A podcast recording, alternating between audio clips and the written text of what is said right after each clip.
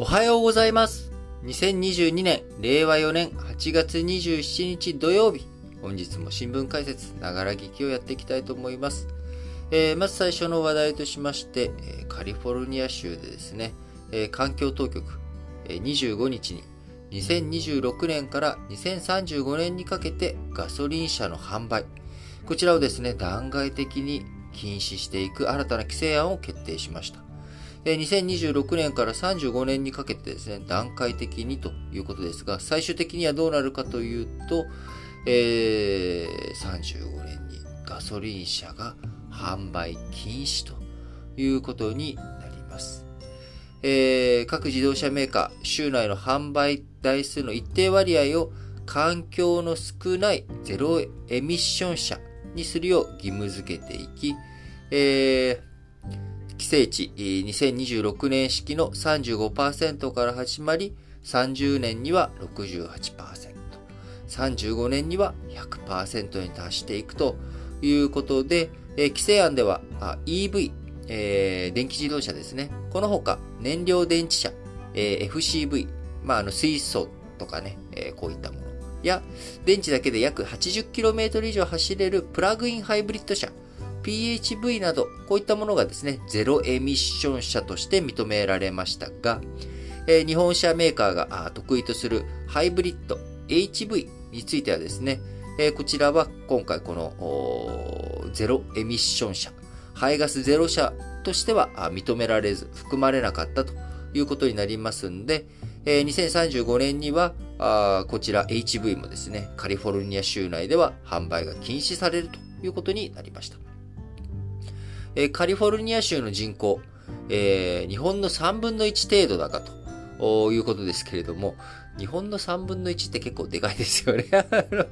あの日本の人口が1億2500万人なんで、3分の1って言ったら4000万人ですよね、と。アメリカ全体のね、人口が3億、今、数千万人というところですけれども、あの、非常に、こう、人口規模としてはカリフォルニア州大きく、そして何よりですね、人口比以上に、あの、カリフォルニア、まあ皆さんもなんとなくね、イメージあるかもしれませんけれども、まあ特に車社会なんですよね。えー、なので、2021年、昨年度の新車の販売台数、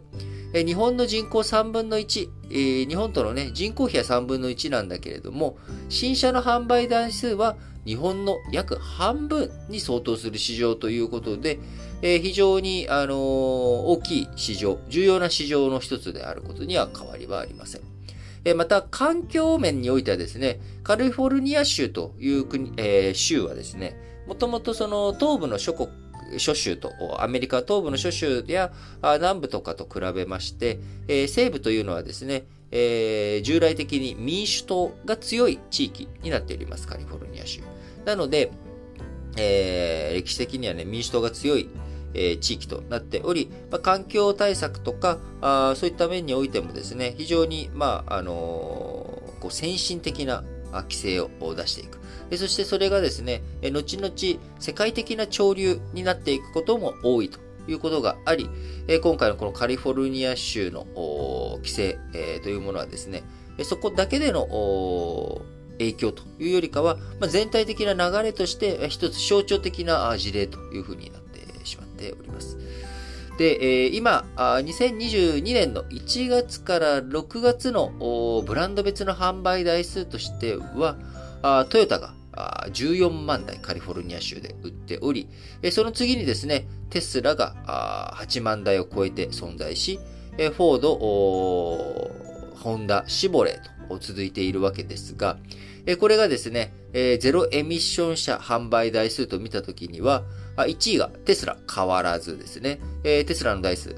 テスラはゼロエミッション車、EV しか取り扱っておりませんので、すべてがそのまんま規制の影響なんて何もないよということで、2位だったものが1位となるわけですが、じゃあ2位以下がどうなるかというとですね、韓国のヒュンダイやキア、ここはですね、1万台未満なんですね。で、トヨタも1万台未満。えー、フォードも1万台未満ということで、えー、もう本当にですね、テスラ以外、今、あ今すぐこの規制、えー、がね、このまんま2035年に突入したら、えー、テスラ以外誰も売るものがないというような状態になってしまいます。えー、なので、え、ここからですね、えー、今2022年ですから、あまずは26年に向けて、えー、35%をどういうふうにしていくのかというところ。え、このあたりについてですね、え、しっかりと対応していかなければいけないということになりますが、え、過去、日本、1970年代のですね、え、排ガス規制とか、あこういった規制対策対応の流れの中で、誰もそんなもんできないよというふうに思われていた環境規制をですね、いち早くホンダが対応することができ、そこからホンダがですね、世界的な自動車メーカーになっていくという、まあ、こういった流れもありました。そういった面を含めていくとですね、もうすでに日本企業、非常に、えー、ゼロエミッション車以外の部分でですね、えー、すごく強くなってしまっているので、そこからどういうふうに脱皮、脱却していきながら、新たな規制対応を、新たなね、あのー、えー、世の中の変化に対応していくことができるのかというところが非常に注目されるところではあります。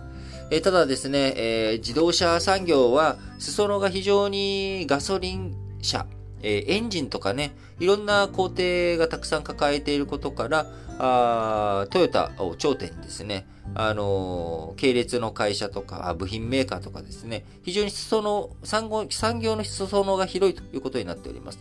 え一方、あの